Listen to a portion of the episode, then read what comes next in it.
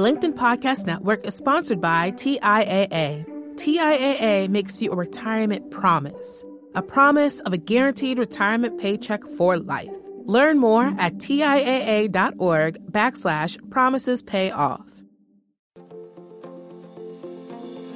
Hello, my friend, and welcome to another episode of Negotiate Anything. Thanks for spending time with us today. It's listeners like you in 181 different countries that have made Negotiate Anything the most popular negotiation and conflict resolution podcast in the world. I'm your host, Kwame Christian. I'm a business lawyer, mediator, professor, and the director of the American Negotiation Institute. Before we get started, I have two quick questions for you. Is negotiation a critical part of what you do? Do you need to resolve conflict and persuade at work? If you answered yes to both of those questions, visit our website to learn more about our negotiation workshops. We've traveled the country working with professionals just like you, and we'd love to have the opportunity to work with you too. Check out the link in the description to learn more.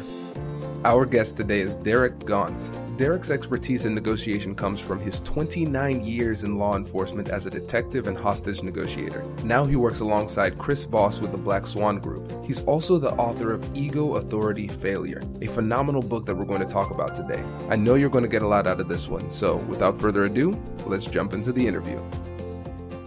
Derek, thanks for joining us today. Thank you for having me. It's a pleasure to be invited.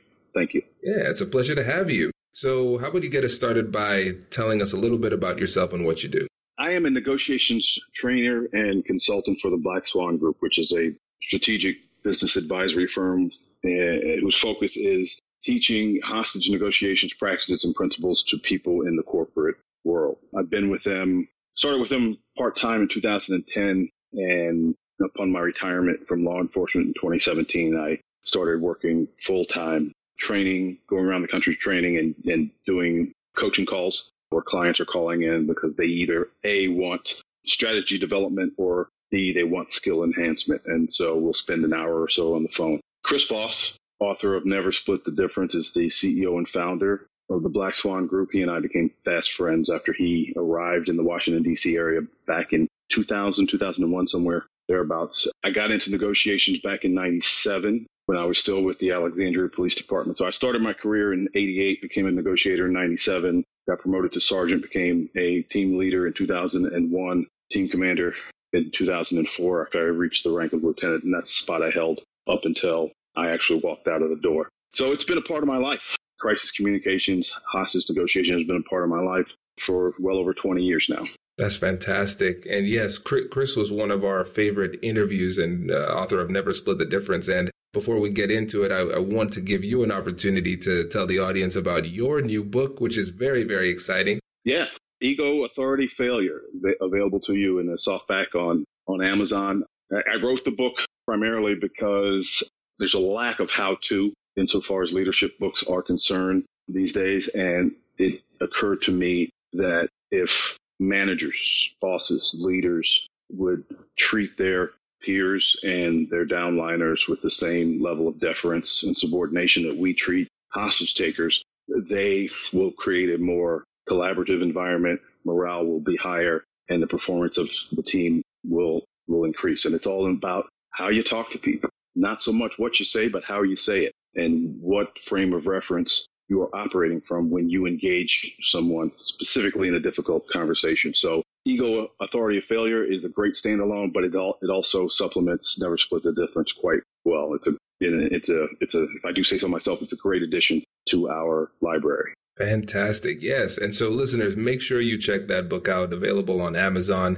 So let's talk about these uh, these three issues that we're going to discuss today. The first one is how ego gets in the way during negotiations. The second one is how to use labels in negotiating. And the last one is how to use tactical empathy in negotiations. So ego, I'm very, very excited to hear about this one. Where, where should we start there? Ego's impact on the negotiations process is detrimental because ego is tied to your self image. It's tied to how you believe people perceive you and in reality, how they actually perceive you. And it's, it's, it's tantamount to an emotion and emotions we know cloud judgment. It, it clouds decision making and by extension, it has a, a negative impact on, on behavior.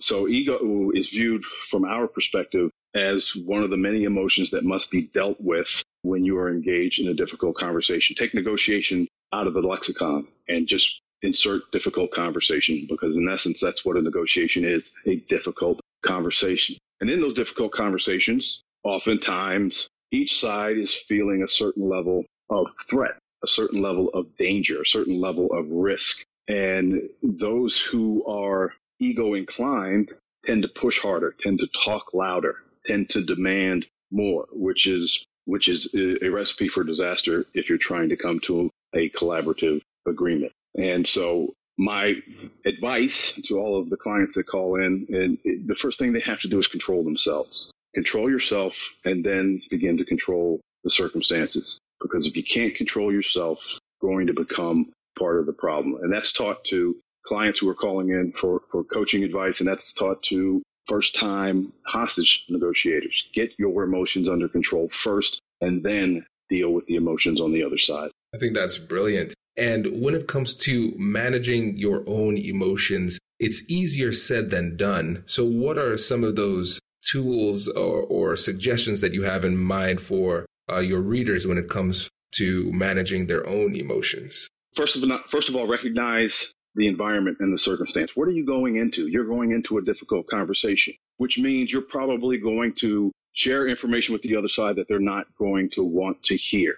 And so the first step is to anticipate that and brace for it. Know that in any difficult conversation, at some point during the conversation, you're going to be attacked. And how do you respond to that attack? Most of us respond either by attacking back or running. You know, it's the old fight or flight. And when I say running, I'm not saying physically getting up and running, but they do things like compromise their position. Somebody starts yelling at them and says, take this out of the contract or we're going to walk and it makes people uncomfortable. Right. And when we are uncomfortable, what do we want to do more than anything else as human beings? We want to get comfortable again. What's the fastest way in a difficult negotiation to get comfortable again? Compromise. Take the clause out of the contract, cut the percentage, drop the price, whatever the case may be. And assertive, aggressive negotiators know this. That's why they, that's why they yell. That's why they use it as a manipulative tool because it, they know that for most it's going to cause an emotional reaction. And reactions that are born out of emotions are usually the wrong move. Exactly. So the mantra is know that it's coming, brace yourself for it, prepare yourself with labels so that you can label the emotions that are coming from the other side and diffuse it and return that person to a normal functioning level. I love this. This is a really great point. And when it comes to negotiating, uh, one of the, the things that I've always kept in mind is never trade substance for emotions. And so when people are highly emotional, like you said, they're very aggressive and they're using that emotion to create pressure inside of you. And then yep. they're, they're, they're banking on you making a mistake where they say, all right, okay, I'm feeling this emotion. I will give up this substantive thing to the other party in order to alleviate that emotional pressure that's inside of me. That's the trade that's, exactly that's right. happening. And uh, whenever you you find yourself in that position, it's it's it's difficult. And I really love what you said about the expectations and managing your expectations going into the conversation because a lot of times I think our ego makes us believe that we are so right and the things that we are going to say are so profound that they will have no choice but to capitulate under our greatness. Right. And then when it doesn't happen and they fight back, then we're we're shocked. Yeah, you're, you and you're totally thrown off your game. You're totally because here's the problem with with logic. None of us are, are logical. Right. right. As as as human beings, we do not make decisions without an emotional component attached to them. And so if if I tell you that I'm logical and you say, no, wait a minute, Derek, I'm logical, and our logic doesn't line up, somebody's thinking is faulty, right? Mm-hmm. So it's it's very difficult to it's very difficult to hang your head, hang your hat on a logical argument because most of us aren't operating from a position of logic, especially when we get into a, a, a, difficult conversation. But by and large, most people prepare for negotiation thinking about what am I going to say as opposed to what am I going to be listening for. Mm, I love that. I love that. One of the things that I've noticed with ego is that oftentimes when we are when we allow our ego to guide what we say the things that we want to say are meant to either lift us up or at the same time put other people down. And mm-hmm. oftentimes when you filter what you say through what is the persuasive purpose of this? What is my goal? And then you analyze it, you, it, it would be really surprising to you to recognize how much of what you want to say is simply as a result of ego because you want to look better than the other person. Does your company invest in professional development training? If you believe that your team would benefit from a negotiation workshop, all you need to do is go to our website, fill out the workshop request form, and then we'll set up a time to chat. These workshops are completely customizable and we've done them all around the country. Negotiation and conflict resolution skills are beneficial across all professions, but they're especially useful in procurement, purchasing, sales, sourcing, and contract management. Our calendar is filling up quickly, and we even have some workshops scheduled for next year. If you think you might want one, I'd suggest reaching out soon so you don't miss out. Check out the link in the description to learn more. And now, back to the show. The LinkedIn Podcast Network is sponsored by TIAA. In the last 100 years, we've seen financial markets swing, new currencies come and go, decades of savings lost in days, all showing that a retirement plan without a guarantee, quite simply, isn't enough. So, more than a retirement plan, TIAA makes you a retirement promise a promise of a guaranteed retirement paycheck for life, a promise that pays off. Learn more at TIAA.org backslash promises pay off. Right, because when, we get promoted, we think that by virtue of our station within the organization, that we're we're supposed to be know all, see all, infallible, and at the end of the day, this is going to get done because I said so. And one of the problems that most organizations have is that those are the people that get promoted rapidly within the ranks. And the downliners see that, and we start to cultivate a culture and an attitude where they think that that is what it takes to get to the top of the mountain. And, and all of a sudden, we're breeding leaders after leader after leader, generations of leaders that are coming up with the same toxicity and heavy handed management style that is that is just it's it's counterproductive to the effective operations within the organizations. You know, there's been study after study done that people are not bailing out on jobs because they hate the job. They're bailing out on jobs because they hate the leader. Mm. And so ego and authority are not inherently bad. You need some of that. You know, when the enemy, as says George Reed, uh, Colonel George Reed told me, when the when the enemy is inside the wire and you're passing out the last rounds of ammunition, your ego and authority better be front and center mm. because of, because of the urgency. But most of us are not making urgent decisions 90% of our day. And so we, my point is we have time to sit back and really understand the perspective of whoever you're de- delivering the message to. Yes, you're going to have to cut costs. Yes, they're not going to get the, the raise that they thought that they were going to get at the end of the performance year. Yes, they're going to have to relinquish these perks that have been in, in place for years. Yes, you're going to have to convey that message, but it's not in what you say, it's, it's how you say it and how it's going to impact the other side. And the sooner that leaders understand the importance of viewing the lay of the land as their direct reports or their peers see it, the better off we're going to be. Because ego tells you, I'm just going to go in there and say it and get it done. Right. I want to go in, state my goal and objective, and get it done. And for us, with the Black Swan method, it's all about sequencing. Hmm. Tell us tactical tell, empathy first. Yes, so it's tactical empathy first, and then your goal and objective. You'll spend. You got to deliver bad news to uh, to some team members. The first 80% of the conversation shouldn't even be about the goal or the objective. It should be about them. That's hostage negotiation 101. Forget about your goal and objective and understand the frame of reference of whomever you're dealing with. But in, in leadership, in negotiations, we hear stories all the time where people want to run into the room and throw all of their goals and objectives and supporting data, all of their logic on the table and say, here, Kwame, this is why you should do X. And then you get pushback from the other side and you're trying to figure out where is it coming from? It's coming from the, from the perspective of the person who feels slighted because you haven't taken the time to demonstrate that you know what they're going through, how this is going to impact them, etc. Right. Man, I love this, especially when it comes to understanding the perspectives of the other side. That can be difficult, especially when you have a different perspective. And when you're listening and you hear something that is counter to the way that you see it, the natural response again is a, a version of the fight or flight.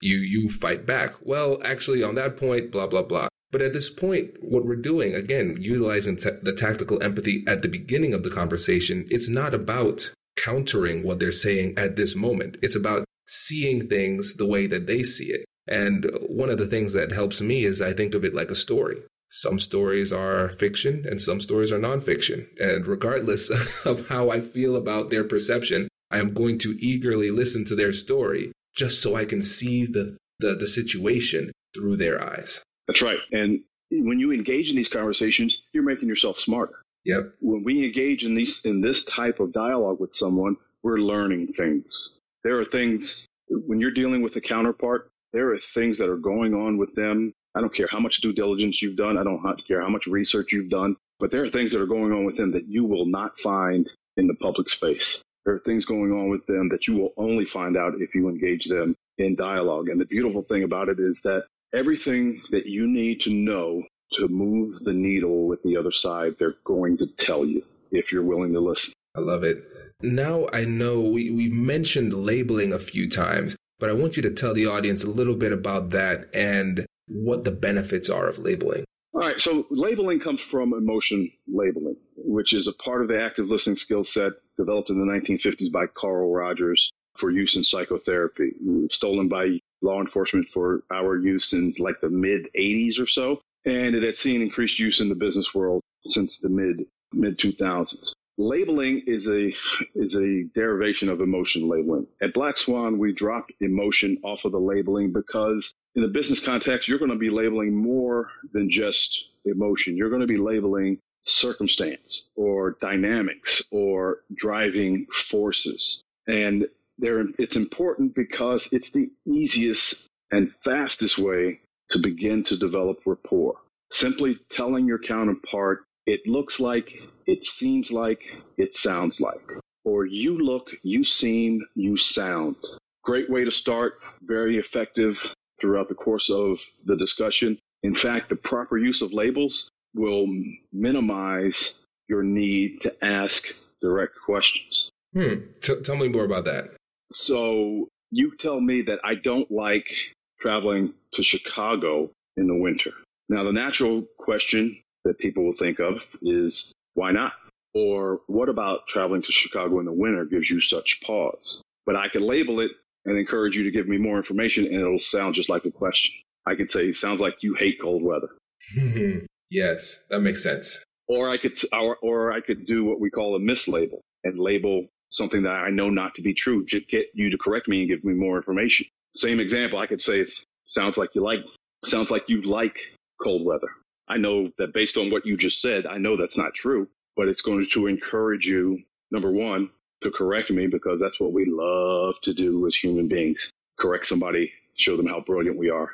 So it's going to provide you an opportunity to correct me, stroking your ego, and provide you an opportunity with giving, giving me more information about the state.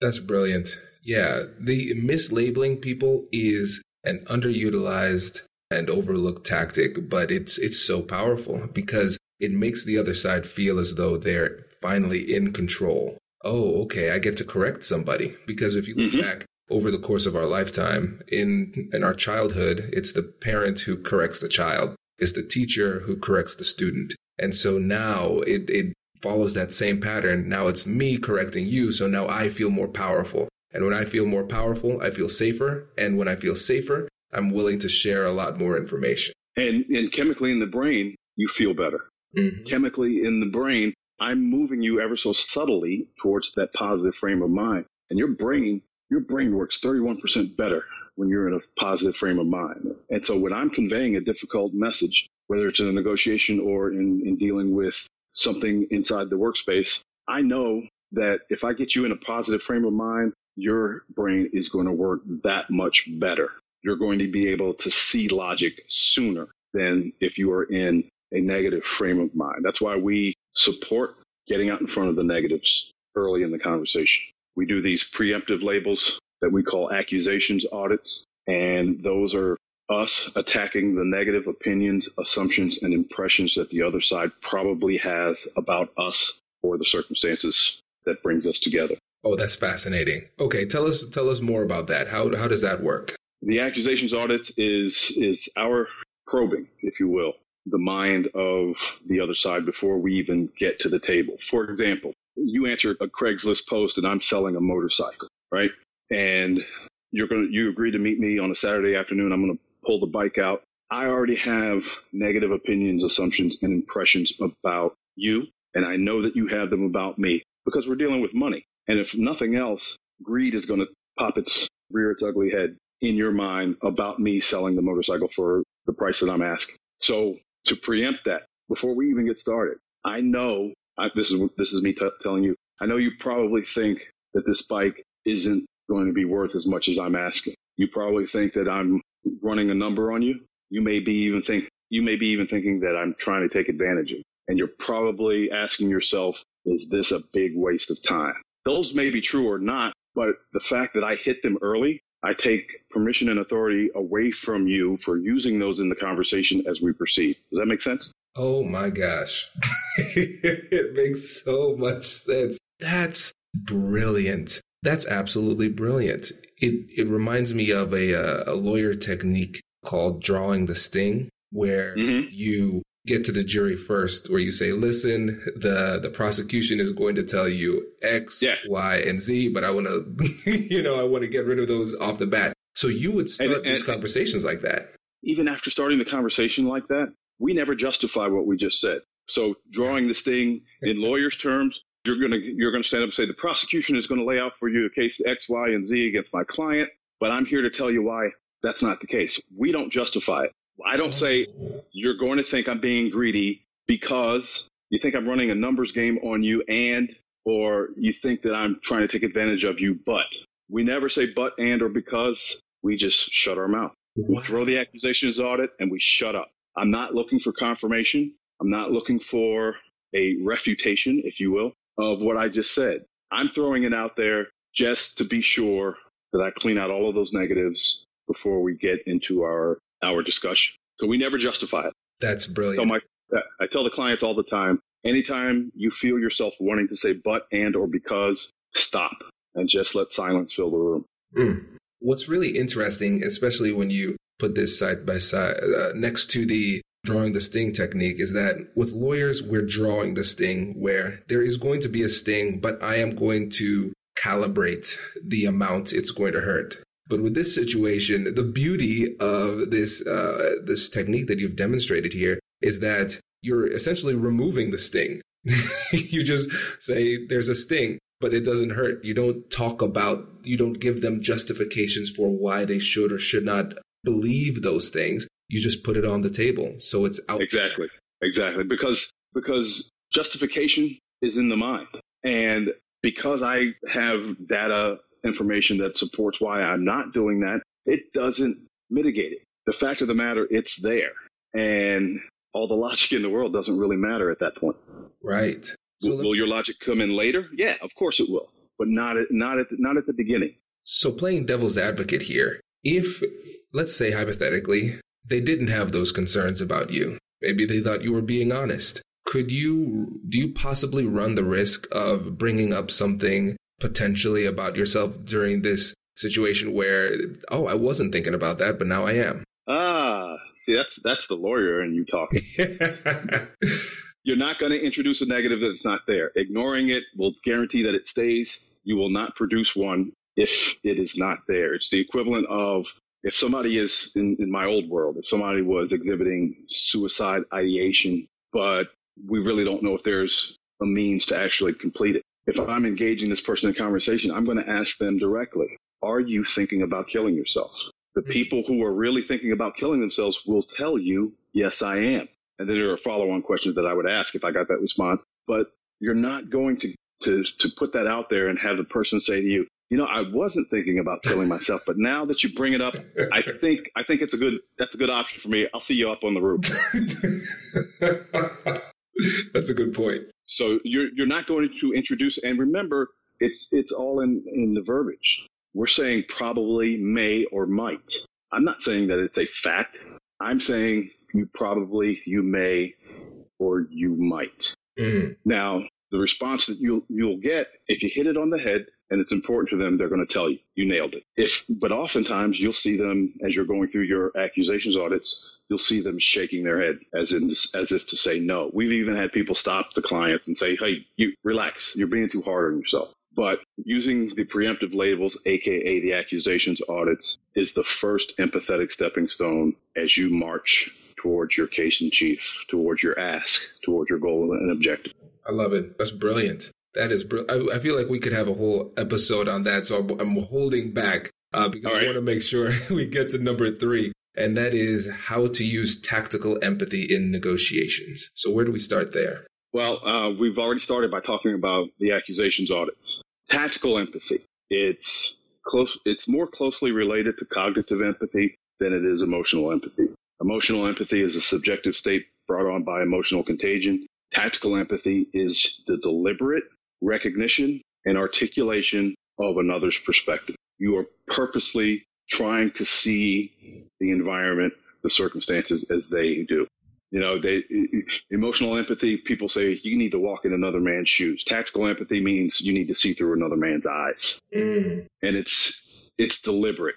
You're doing it on purpose. The best purveyors of tactical empathy on the planet are hostage negotiators and psychopaths because we both understand its power and its impact. And it is our attempt to remove ourselves as a threat in the conversation. If you're if you are viewed as a threat, there are negative connotations that go along with that. The amygdala fires up. It sends out a cloud into the brain that blocks your ability to process information. It makes you less cognitively nimble as long as you're viewed as a threat. So tactical empathy removes us as a threat. That's where meaningful dialogue can take place is when they are not viewing me or the circumstance as a threat. So it starts right off the bat with the accusations audit. I'm first things out of my mouth are accusations audits to demonstrate for them you're sitting in front of a guy right now who is trying to understand exactly what it is that you're going through. And then tactical empathy leads to rapport, rapport leads, leads to trust based influence, and then trust based influence leads to a change in their behavior. That's brilliant. I love it. So, with regard to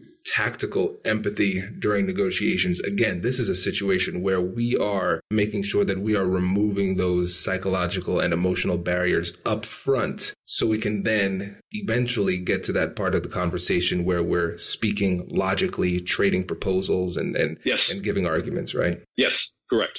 Correct. And, you know, people hear tactical empathy and they think that I'm telling them to go into the boardroom or I'm telling them to engage their subordinates and get run over and get bowled over, get pushed around. And that's not the case. Tactical empathy is a precursor to your assertiveness. At some point during the conversation, you're going to state your objective. You're going to make your ask. You're going to give your case in chief. Tactical empathy sets you up in a position to do that because the first 80% of the conversation, you've been flooding them with tactical empathy. Unconsciously or subconsciously, I should say, you have been punching their brain to elicit the, the rule of reciprocity, right?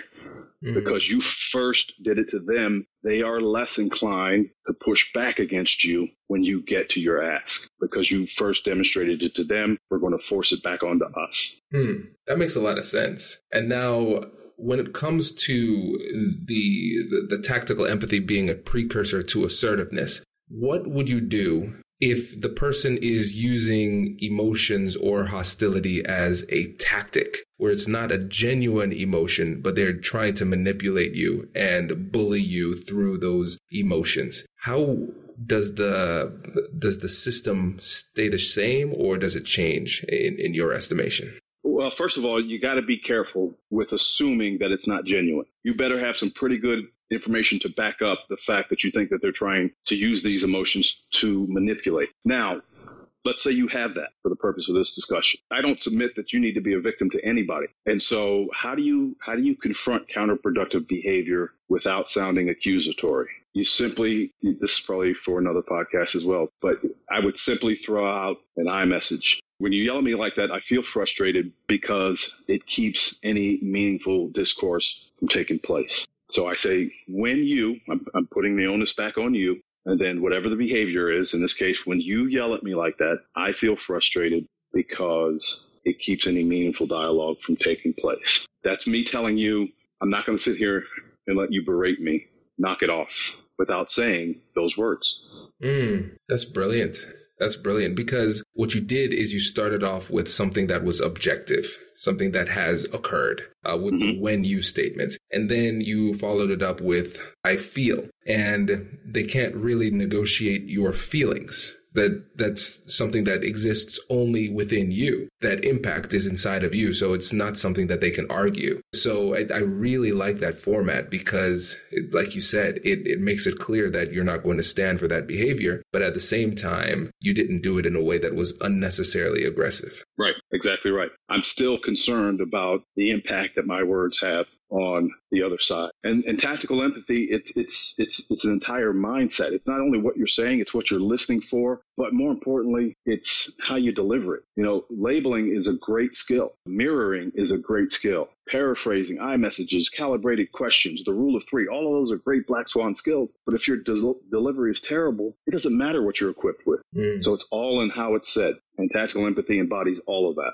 I love it. This is great. This is great. And and we'll get more into this when it comes to the uh, the sparring session because I'm going to try to push that a little bit and, and see how you respond, which is going to be a lot of fun. So uh, listeners, make sure you you keep an eye out for that. That'll that'll be the next episode. But uh, Derek, before you go, are there any last words of wisdom that you'd like to give on on these three topics? Overall, generally speaking, the most dangerous negotiation to be involved in is one where you don't recognize it as a negotiation. Mm-hmm. And any time that you're driving for yes, regardless of the circumstances, you are in a negotiation. And, and so top of mind, go into that thing repeating to yourself, it's not about me. It's not about me. It's not about where you want to end up. It's not about what you're trying to achieve.